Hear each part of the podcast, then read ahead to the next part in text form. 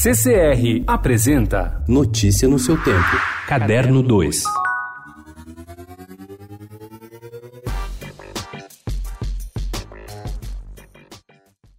Com carta branca dada pelo presidente Jair Bolsonaro para criar sua equipe, o secretário especial de Cultura Roberto Alvim tem escolhido nomes alinhados em combater o que eles consideram erros históricos a serem revistos. O discurso é contra a esquerda e cita o rock de Elvis Presley e Beatles, a proclamação da República, drogas e aborto. O maestro Dante Mantovani foi nomeado como novo presidente da Funarte. Mestre em linguística, Mantovani mantém um canal no YouTube onde faz vídeos sobre música e responde a perguntas de seus seguidores. Em alguns desses vídeos, fez afirmações que provocaram polêmica nas redes sociais e colocaram a Funarte como um dos dez assuntos mais comentados na segunda-feira. Ouça com atenção. Uma coisa ativa a outra, né? Na verdade, assim, o rock ativa a droga, que ativa o sexo, que ativa a indústria do aborto. E a indústria do aborto, por sua vez, é, alimenta uma coisa muito mais pesada que é o satanismo.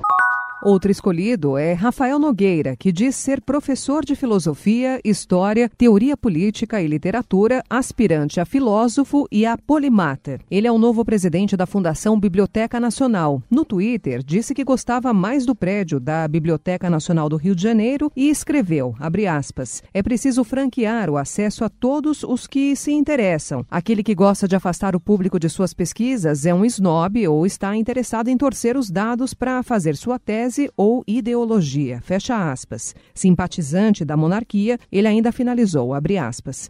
A proclamação da República foi um golpe militar improvisado e injustificável. O Brasil nunca mais se encontrou. Nada a comemorar. Fecha aspas.